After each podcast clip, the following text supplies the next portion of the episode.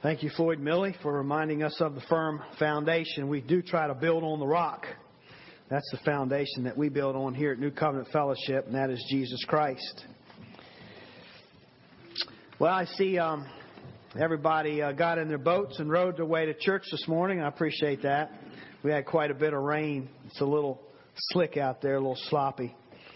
Um, and we do want to remember, keep in our prayers those that were, were not so fortunate and people not just lost roads, but lost some homes. Cars were floating down uh, rivers and streams and so forth. it's a great privilege to be able to talk to the Lord, sovereign God of all, and to know that even things that are way out of our domain, way out of our realm, He has a way of working through and bringing beautiful things out of dust bringing beautiful things even out of the floodwaters. Well, I trust that He will bring something beautiful out of His Word this morning. We are in the book of the Bible that has a message about the King and His kingdom, and that's Matthew, the Gospel of Matthew. And we're in chapter 3. And in chapter 3, Matthew fast forwards from the birth of Christ about 30 years to just before the ministry of Christ. And I know we want to hear from this king who is promised by God to be sent to the world, and you know, whatever he says, it's going to be good and it's going to be powerful. And so I'm kind of on the edge of my seat to see what Jesus will say. But before Jesus speaks, before he begins officially his ministry, God has another word for the people. He has another man that he wants to speak, and that is the herald to the king. And we know him as John the Baptist or John the Baptizer. And in part one, we looked at John the Baptist, this man. We found out that he was rather uh, different, is a kind way to put it, uh, unique. Just about everything about him was unique his birth, um, his ministry, really his message, and we'll get a little bit of that this morning. His message is unique. And um, his diet was unique. His clothing was unique. Just the whole way he did life, his mindset was really countercultural and quite unique for that day in time. Where he ministered was unique, not just out of town or on the outskirts of town, but his ministry was in the wilderness. And when the Bible uses that term wilderness, and John Razima talked a little bit about it, um, wilderness looking areas this morning, th- this is rocks and sand wilderness. That's about all there is out there. Very little greenery. And that's where God planted this unique person, this herald to the king. The idea is that in order to hear what this man has to say or to hear what God has to say through him, you have to remove yourself from the establishment, establishment, remove yourself from the cultural norms and come out here in the wilderness and then hear the voice of God. And his whole lifestyle, really, the, the, the, simplicity of it, just the basicness of it, was a rebuke against uh, the worldliness.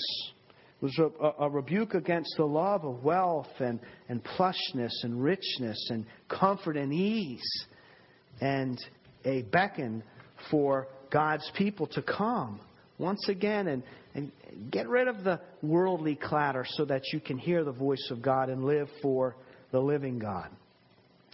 So we looked last time at this unique man or the man, and today we're going to look at the message and the ministry of this man. So let's look at chapter 3 in the book of Matthew, and we're going to once again read the first 12 verses.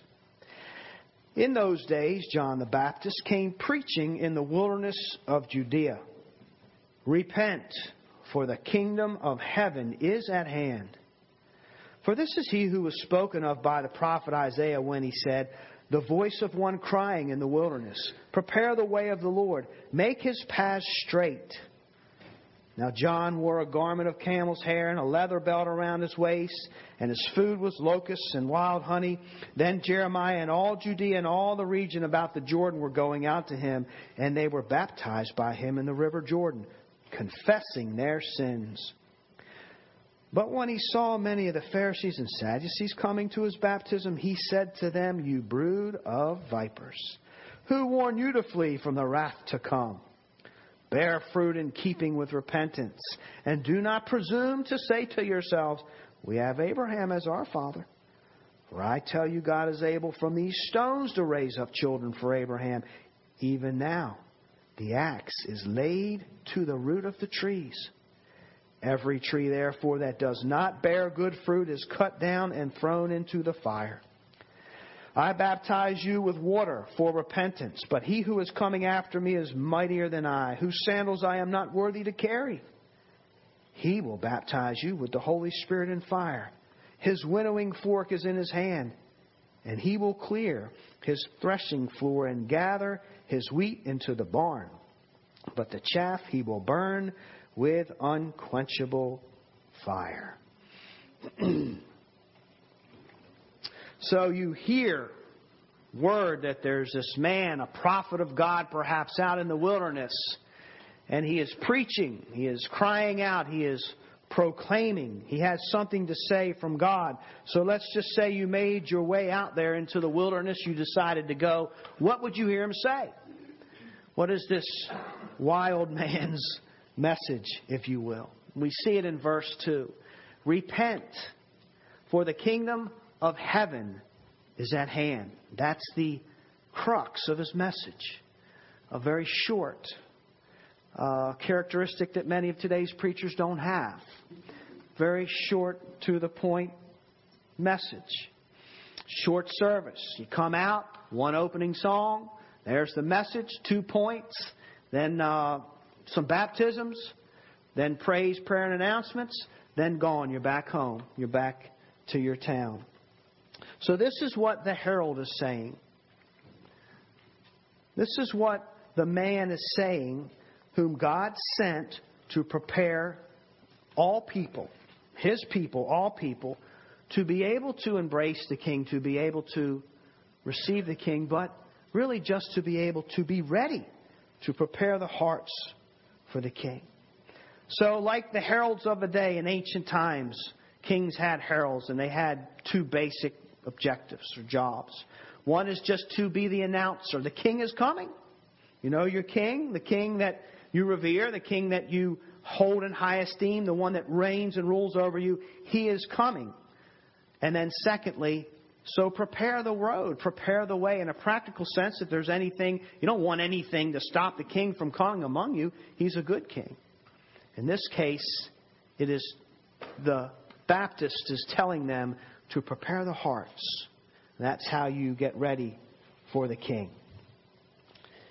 So that's what the king is requiring from them. That is the message. That's how you get ready. He demands from the people repentance.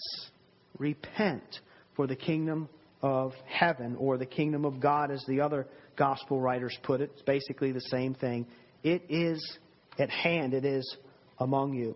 Well, why would he have this message? Why would this be a demand of the king in order for people to be prepared. Isn't our purpose to glorify Him? Isn't our purpose to praise Him and to live coram deo before the face of God so that we can behold Him and that we can be comforted by Him? Absolutely. But it's interesting that the very first words of the message of the King of preparation is to repent. And the idea is that before those things can take place, there's one other thing that has to take place. It's an absolute priority in preparation, and that is repentance. That is getting your heart ready to even receive Him at all. So don't, don't uh, join the choir and don't join the ministry teams and get on board and sing the praises without this one thing taking place first. And that is, there's something wrong in our hearts. There's something that stands before our face, in the face of God, and it is a heart that is not ready because it's filled with sin, or more specifically, unrepentant sin. And before we can join the ministry team and the choir and, and just jump on board with this, this uh, kingdom of heaven that is at hand, we have to repent. And so the herald reminds them of that. He speaks for God and says those words. Before you come before Him, repent of your sin. in chapter 4, Jesus, just to get a little ahead, in chapter 4, Jesus is going to begin his ministry, and he also preaches. Now, not so much out in the wilderness. He's going from town to town, village to village, and he preaches, and guess what his message is? Repent, for the kingdom of God is at hand.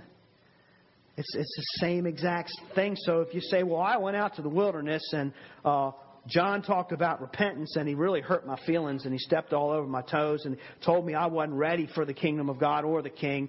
So I'm going to go out to this other guy, this other guy I've heard about Jesus. I want to see what he has to say about God and the kingdom. And so you go out to Jesus and you hear his message and you hear the same thing. God is speaking to you once again. Repent for the kingdom of God is at hand. So if we want anything to do with this king, if we want anything to do with God, that's what we have to do is repent. Later on, Jesus will tell us very clearly that the reason is we can't have two masters. We can't have two kings in one heart. There's not room. Somebody's going to suffer. We're, we're, we can only, we're really only able, the way God created us, I think the message is, is that as humans, we're able to really only devote ourselves to one thing. And because God is the one and only true God and King, the message is give your heart to Him fully, devotedly. And so he says, repent. The word repent in the Greek is metanoia. You've heard it before, and it means to change directions. It means to do a 180. So we, we used to think this way, but now we think this way or we used to be headed in this direction, or our wills used to desire and long for these things, but now I'm no longer longing for these. I'm thinking on these things. I'm wanting these things. I'm longing for these things. And of course, we turn from the world and sin, and we are to turn our hearts, our minds, our will, our emotions, everything to the King of Kings. A Virginia boy, John Broadus, never heard of him till I was looking at uh, commentaries on Matthew. Uh, he was a Baptist, raised in Virginia, went to UVA, became a Greek scholar in the late 1800s, early 1900s, and professor. He says, wherever this Greek word is used in the New Testament, the reference is to changing the mind and the purpose from sin to holiness. It implies sorrow for sin, but that's not what it means. It means to turn around. Repentance. It goes beyond the sorrow. The Apostle Paul tells us in 2 Corinthians, he gives us a little teaching about sorrow. And he says there's such a thing as a worldly sorrow. And a worldly sorrow, you see the same things and you have some of the same emotions. And a worldly sorrow can be a sorrow that truly cries real tears. And there's true hurt and pain and grieving over someone we've hurt or grieving over our transgressions.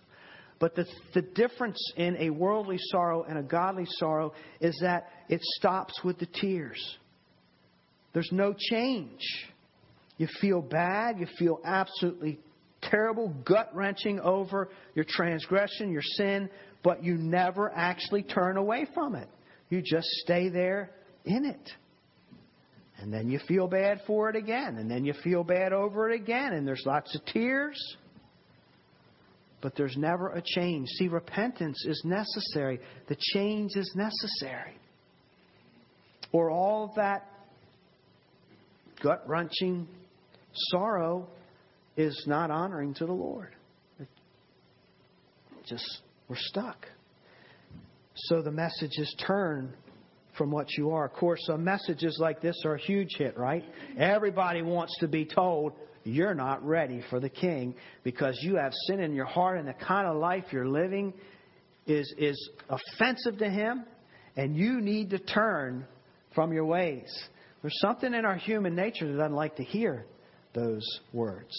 That's what John said. That's what Jesus said.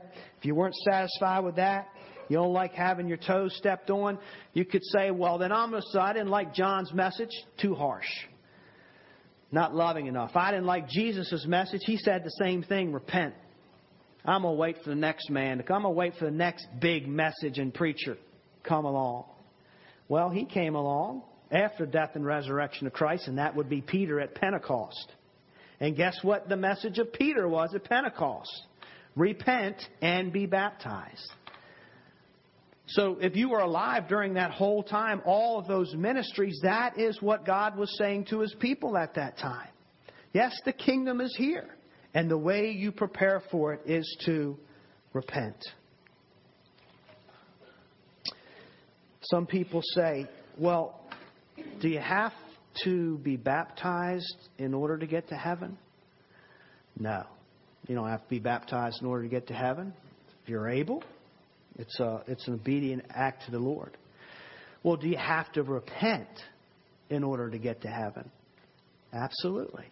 Isn't that the message? Heaven's here. You're not ready for it because you have not repented.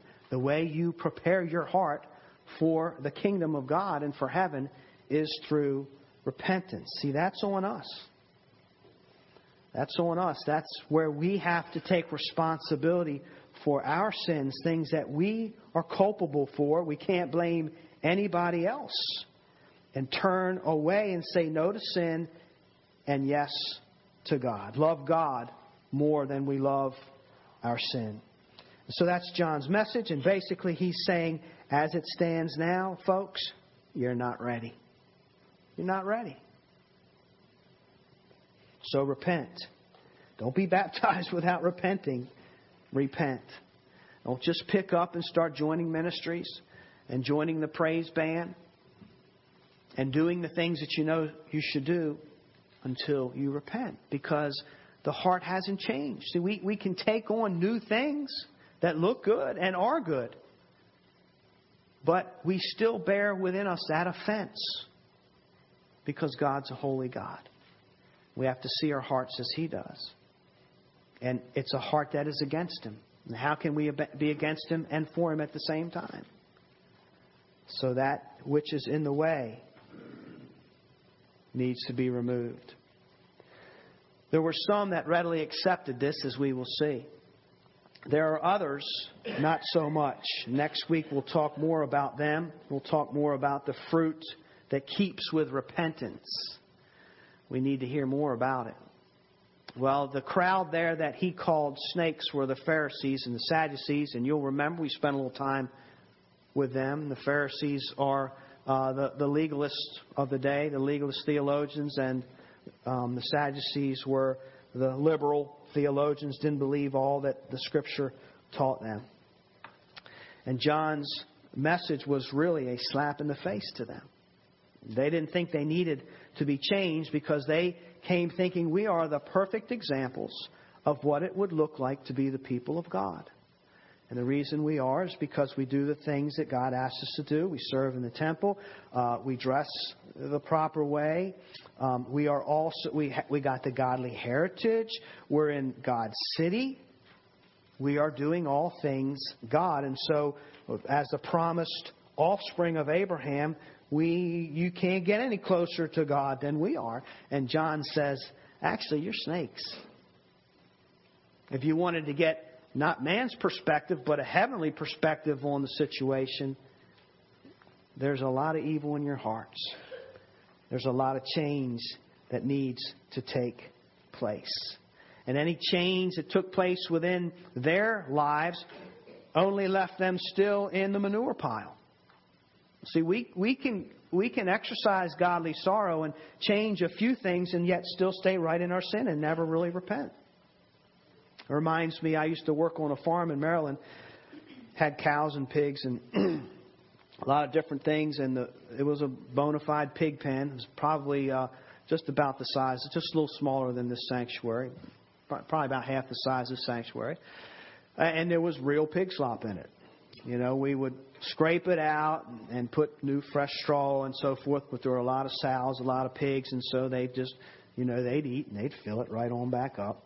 And it was in need of cleaning. Well, there was this young guy that lived close by, and he always liked to hang around the farm, this young boy, and, and be a part of the, be a farm hand. Um, and he was, uh, he was an interesting young guy. He was a little slow, and um, he was all heart, just all heart.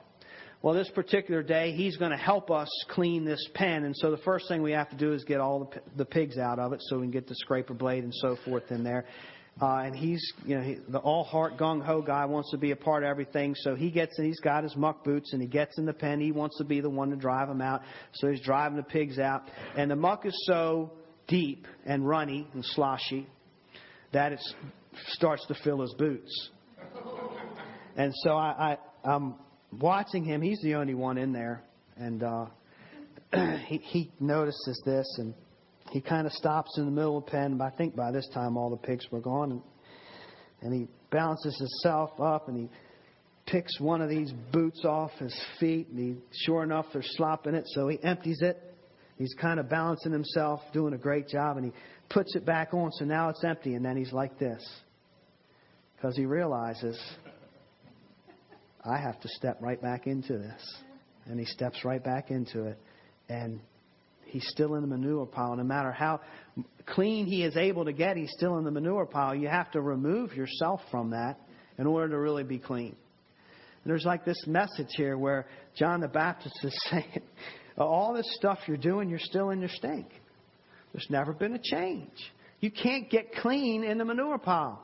And the way you get out of the manure pile is by humbling yourself, by seeing your heart as God sees it. See, they thought that they were saved. They thought they were in the right place, the right time, the Holy Land, the holy city, with the right heritage. And John the Baptist is saying what you need is conversion. You're lost, and you need actually to be converted to be a part of this kingdom that is at hand. And in fact, if, if you're not, if you don't repent, the axe is at the root. I mean, it's, we would say uh, locked and loaded. God's judgment is locked and loaded. The finger's on the trigger or the fuse has been lit. It's close. It's, it's, it's an any time kind of thing.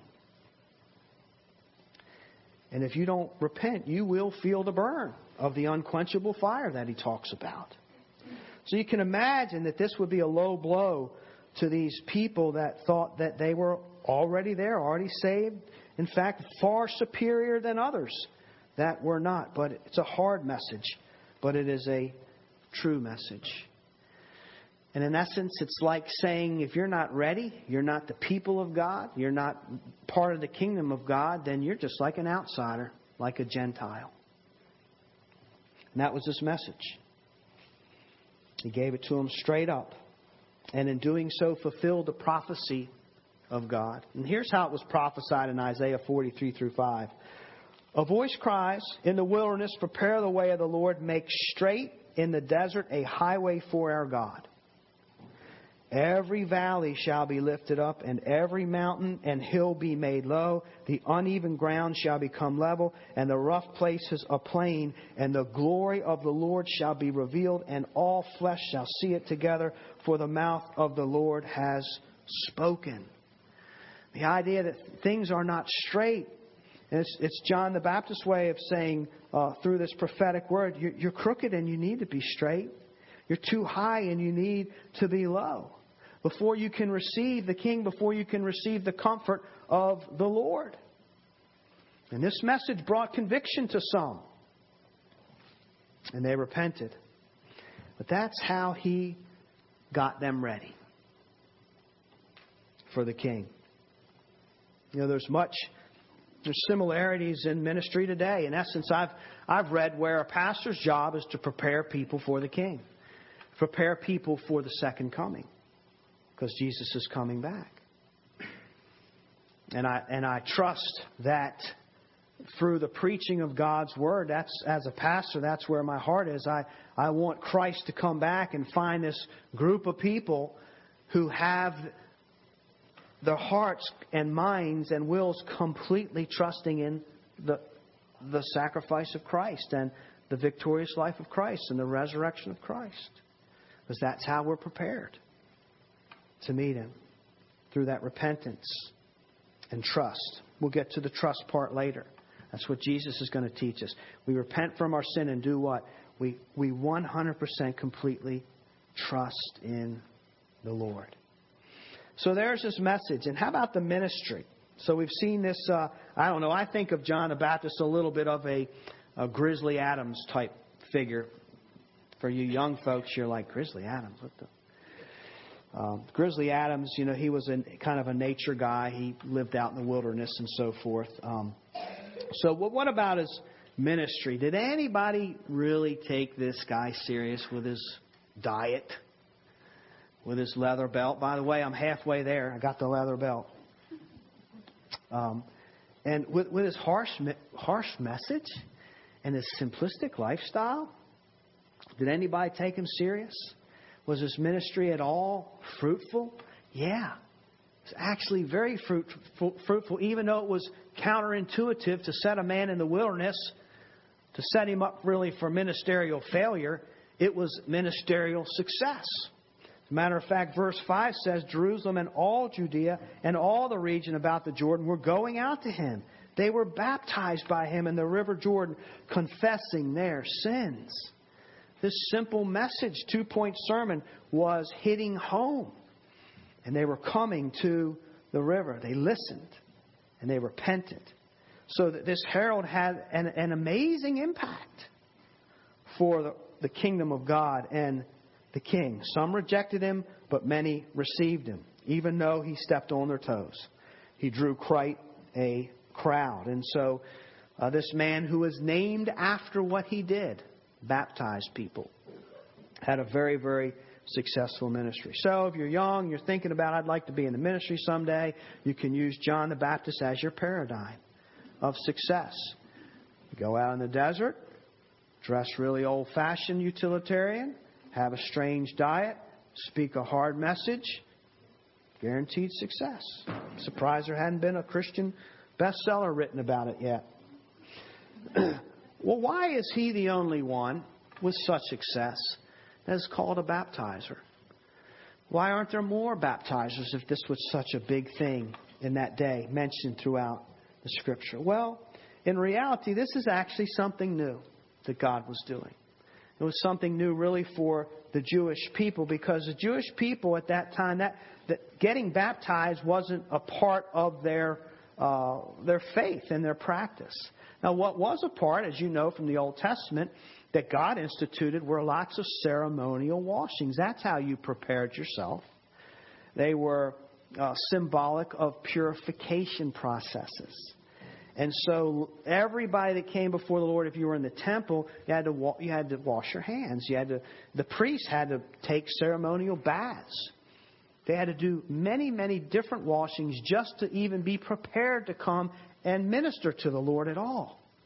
And all these ceremonial washings painted the picture of how sinful man is and yet how holy God is. So you just got to keep washing and keep washing. The idea is, I know you just washed, but then you got to wash again because you've you, you've defiled yourself since the last time you've washed. And so it's constant sacrifices, constant washings. But this is different. This is baptism. It's not a ceremonial washing. It's more of a one time thing. Baptism wasn't really a part of their practice or their life.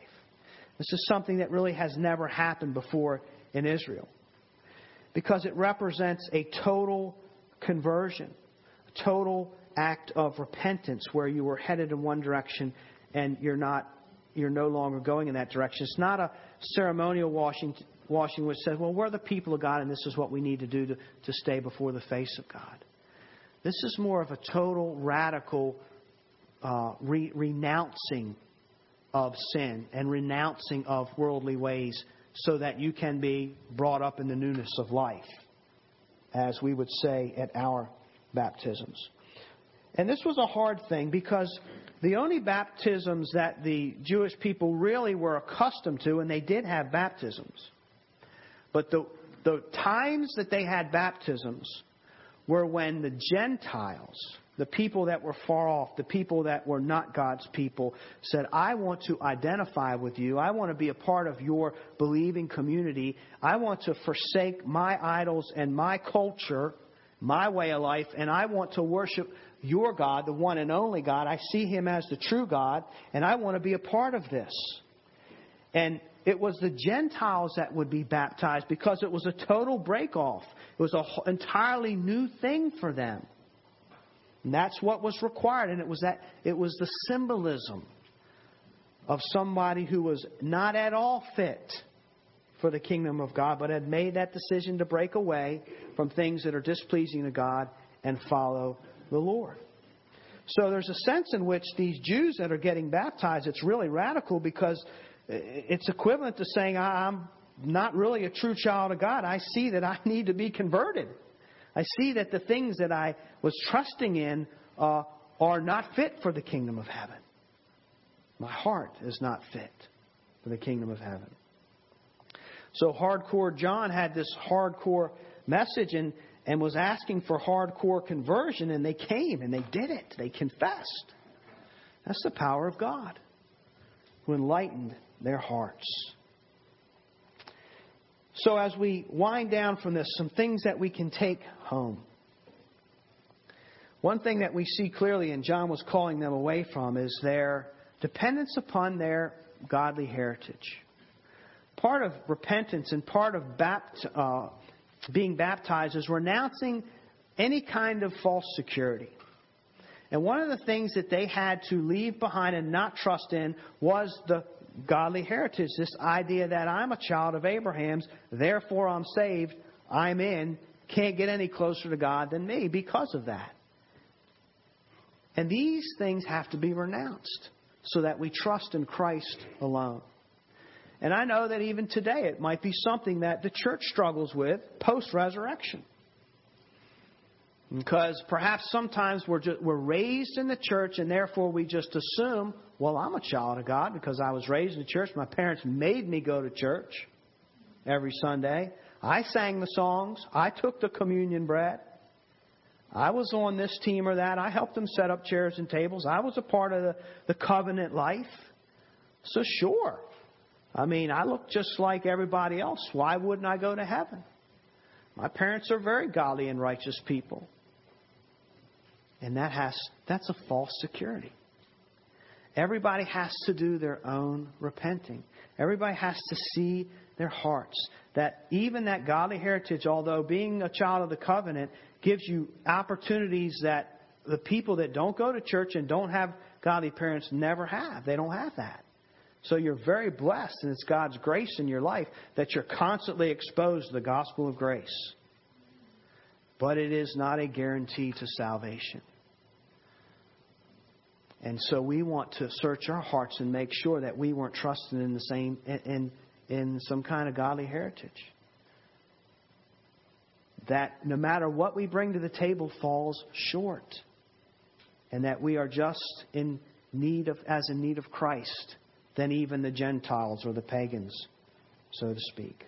So we have to renounce that family heritage thing and also our personal righteousness. Baptism is an admission that though we may sincerely strive, genuinely with a clean heart, strive to keep God's law, that we still fall short.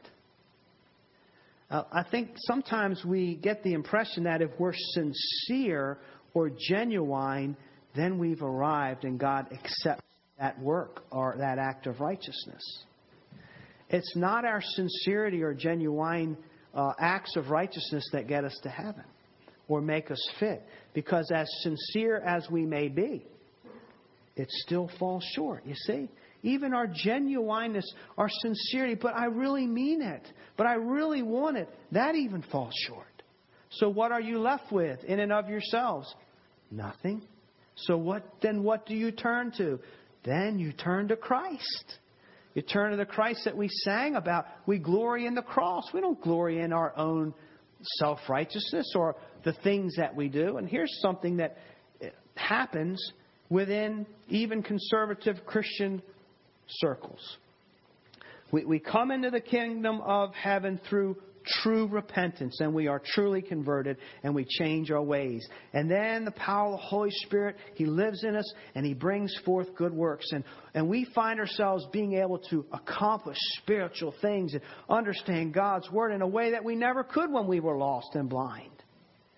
And somewhere along the way, because we have been, by God's grace, spiritually successful, I guess you'd say, we start trusting in our own accomplishments. We start bringing them to the table. Man, I've mastered the devotional thing. I, I haven't missed one in three years. I've mastered my servitude to the church. Whenever they need help, I'm there to do it. And we, we have this tendency to bring it to the table. And, and maybe not on purpose, but we start trusting in our own spiritual maturity. And Jesus is going to tell us that when the king, when we start hearing his voice in Matthew, he's going to say, Ooh, you are on dangerous, in dangerous territory.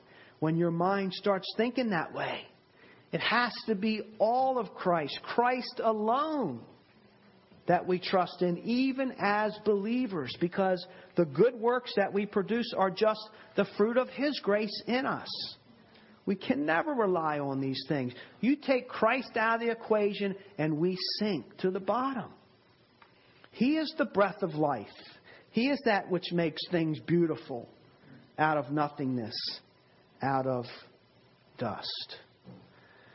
Let's just imagine that John preached a one point sermon. I want everybody to get, or the king is coming, so get ready. The king is coming, get ready. That's all he preached. And he didn't say what it meant to get ready or how to get ready, and that is repent because your heart's full of sin. So he just says, Guys, the king is coming, get ready. Now, what do you think God's people would do? Man, finally. We sang this morning, Come, Lord Jesus, come. The promised Messiah. God has sent him, and here he is. Let's celebrate. Strike up the band, fire up the grills, because the God's God's king, God's conqueror, is finally going to set us free from those no good, stinking, rotten pagans that have been ruling over us. And I want to have them get the barbecue going so I can watch them burn. Because that's what our king is going to do. He's going to set us free. Finally, we're going to, we're going to be at the top again. So that's how they would prepare. Before I got saved, if someone would have told me, Paul, now I had I had a knowledge of God, I had faith. You know, you know, uh, Christ is supposed to come back again. Yeah, he's coming. He's coming in your lifetime. He's coming very, very soon. You know what I would have thought? Hmm. Okay. Well, I'm, that's fine with me. You know, I believe in God. And uh, if he wants to come back, that's great. I, I'm I'm not scared because uh, I mean, after all, I'm just a little bit better than some other people I can think of. I haven't done these bad things. And I can just about guarantee you that if somebody said that to me, I would think that I was ready. But here's the difference somebody preached the gospel to me. And he said, Here's what the Bible says about whether you're ready or not. Have you repented? Because your heart is filled with sin. And you don't judge yourself according to your peers. You judge yourself according to God's holy, perfect word and holy character. And when you stand against that, you are not ready. And the only way you can be ready is to repent, to humble yourself, to, to see that God's word is true, and to change your ways and then love Him more than you love your sin. That's how you're ready. And it's, it's an act of grace. Now, fortunately, um, God withheld His second coming, at least for now. And by His grace, He beckoned me into the kingdom and opened my eyes to my sin. And I repented. We want to be careful about singing, Come, Lord Jesus, come, Lord Jesus, if our hearts are not ready. We don't want to sing those words because we're not ready to look at God face to face because we got junk in our heart. That keeps us out, that keeps us in the circle of damnation. No matter what little acts that look good to the common man, we have not removed ourselves from that. So, this tough message preached by this tough guy John, he was the one that heralded it. And you know, it cost him his head, literally. But because of his willingness, because of his obedience, many souls repented and confessed to their sin and were brought into the kingdom of God. So here's how I have to close because um, I've entitled it No One Greater. And some of you are thinking, I can't believe you're ending this part and you hadn't even said anything about the No One Greater when that's the title of this little series.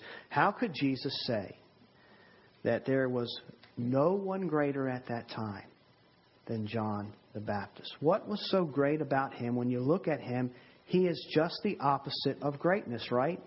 He's kind of strange. There's nothing normal or great about him. He doesn't have this great education, doesn't dress real snazzy, doesn't live in this. All the signs of worldly success do not surround him. So, what's so great about him? What does Jesus mean by that? Well, it means that in terms of his privilege and his proximity to the king, there is no one greater. He's the last Old Testament prophet. And all the Old Testament prophets before him said, He's coming. He's coming. Lift your weary souls because God's King is coming, the Messiah, and He is going to deliver you. There will be rejoicing in the camp once again. He's coming. Only John the Baptist could say, He's coming, and He's here, and there He is. All the other prophets would have given anything to be able to do that, to have that place of ministry. But because of his opportunity and his, his, his placement in history, there was none greater because no one else got to serve God in that way. And that helps us understand the rest of that verse, Matthew 11 11. Truly I say to you, among those born of women, there has arisen no one greater than John the Baptist. That's just the first part. Here's the second. Yet the one who is least in the kingdom of heaven is greater than he. So, in, in proximity and privilege, John never saw the death and resurrection. We have, we're on this side of it, of that history. We have a different message, or even a more powerful message to proclaim than John the Baptist. Because we can say, He came and He's coming again. And so, like the John the Baptist, we have a message. And it's very similar. We want people to be prepared for the second coming. We want to be prepared for the second coming. So it's a message. It's a it's a uh, encouragement to preach the gospel to our friends, to our families, to our loved ones. He really is coming back again. Are we ready? Here's how you get ready. You repent from your sins.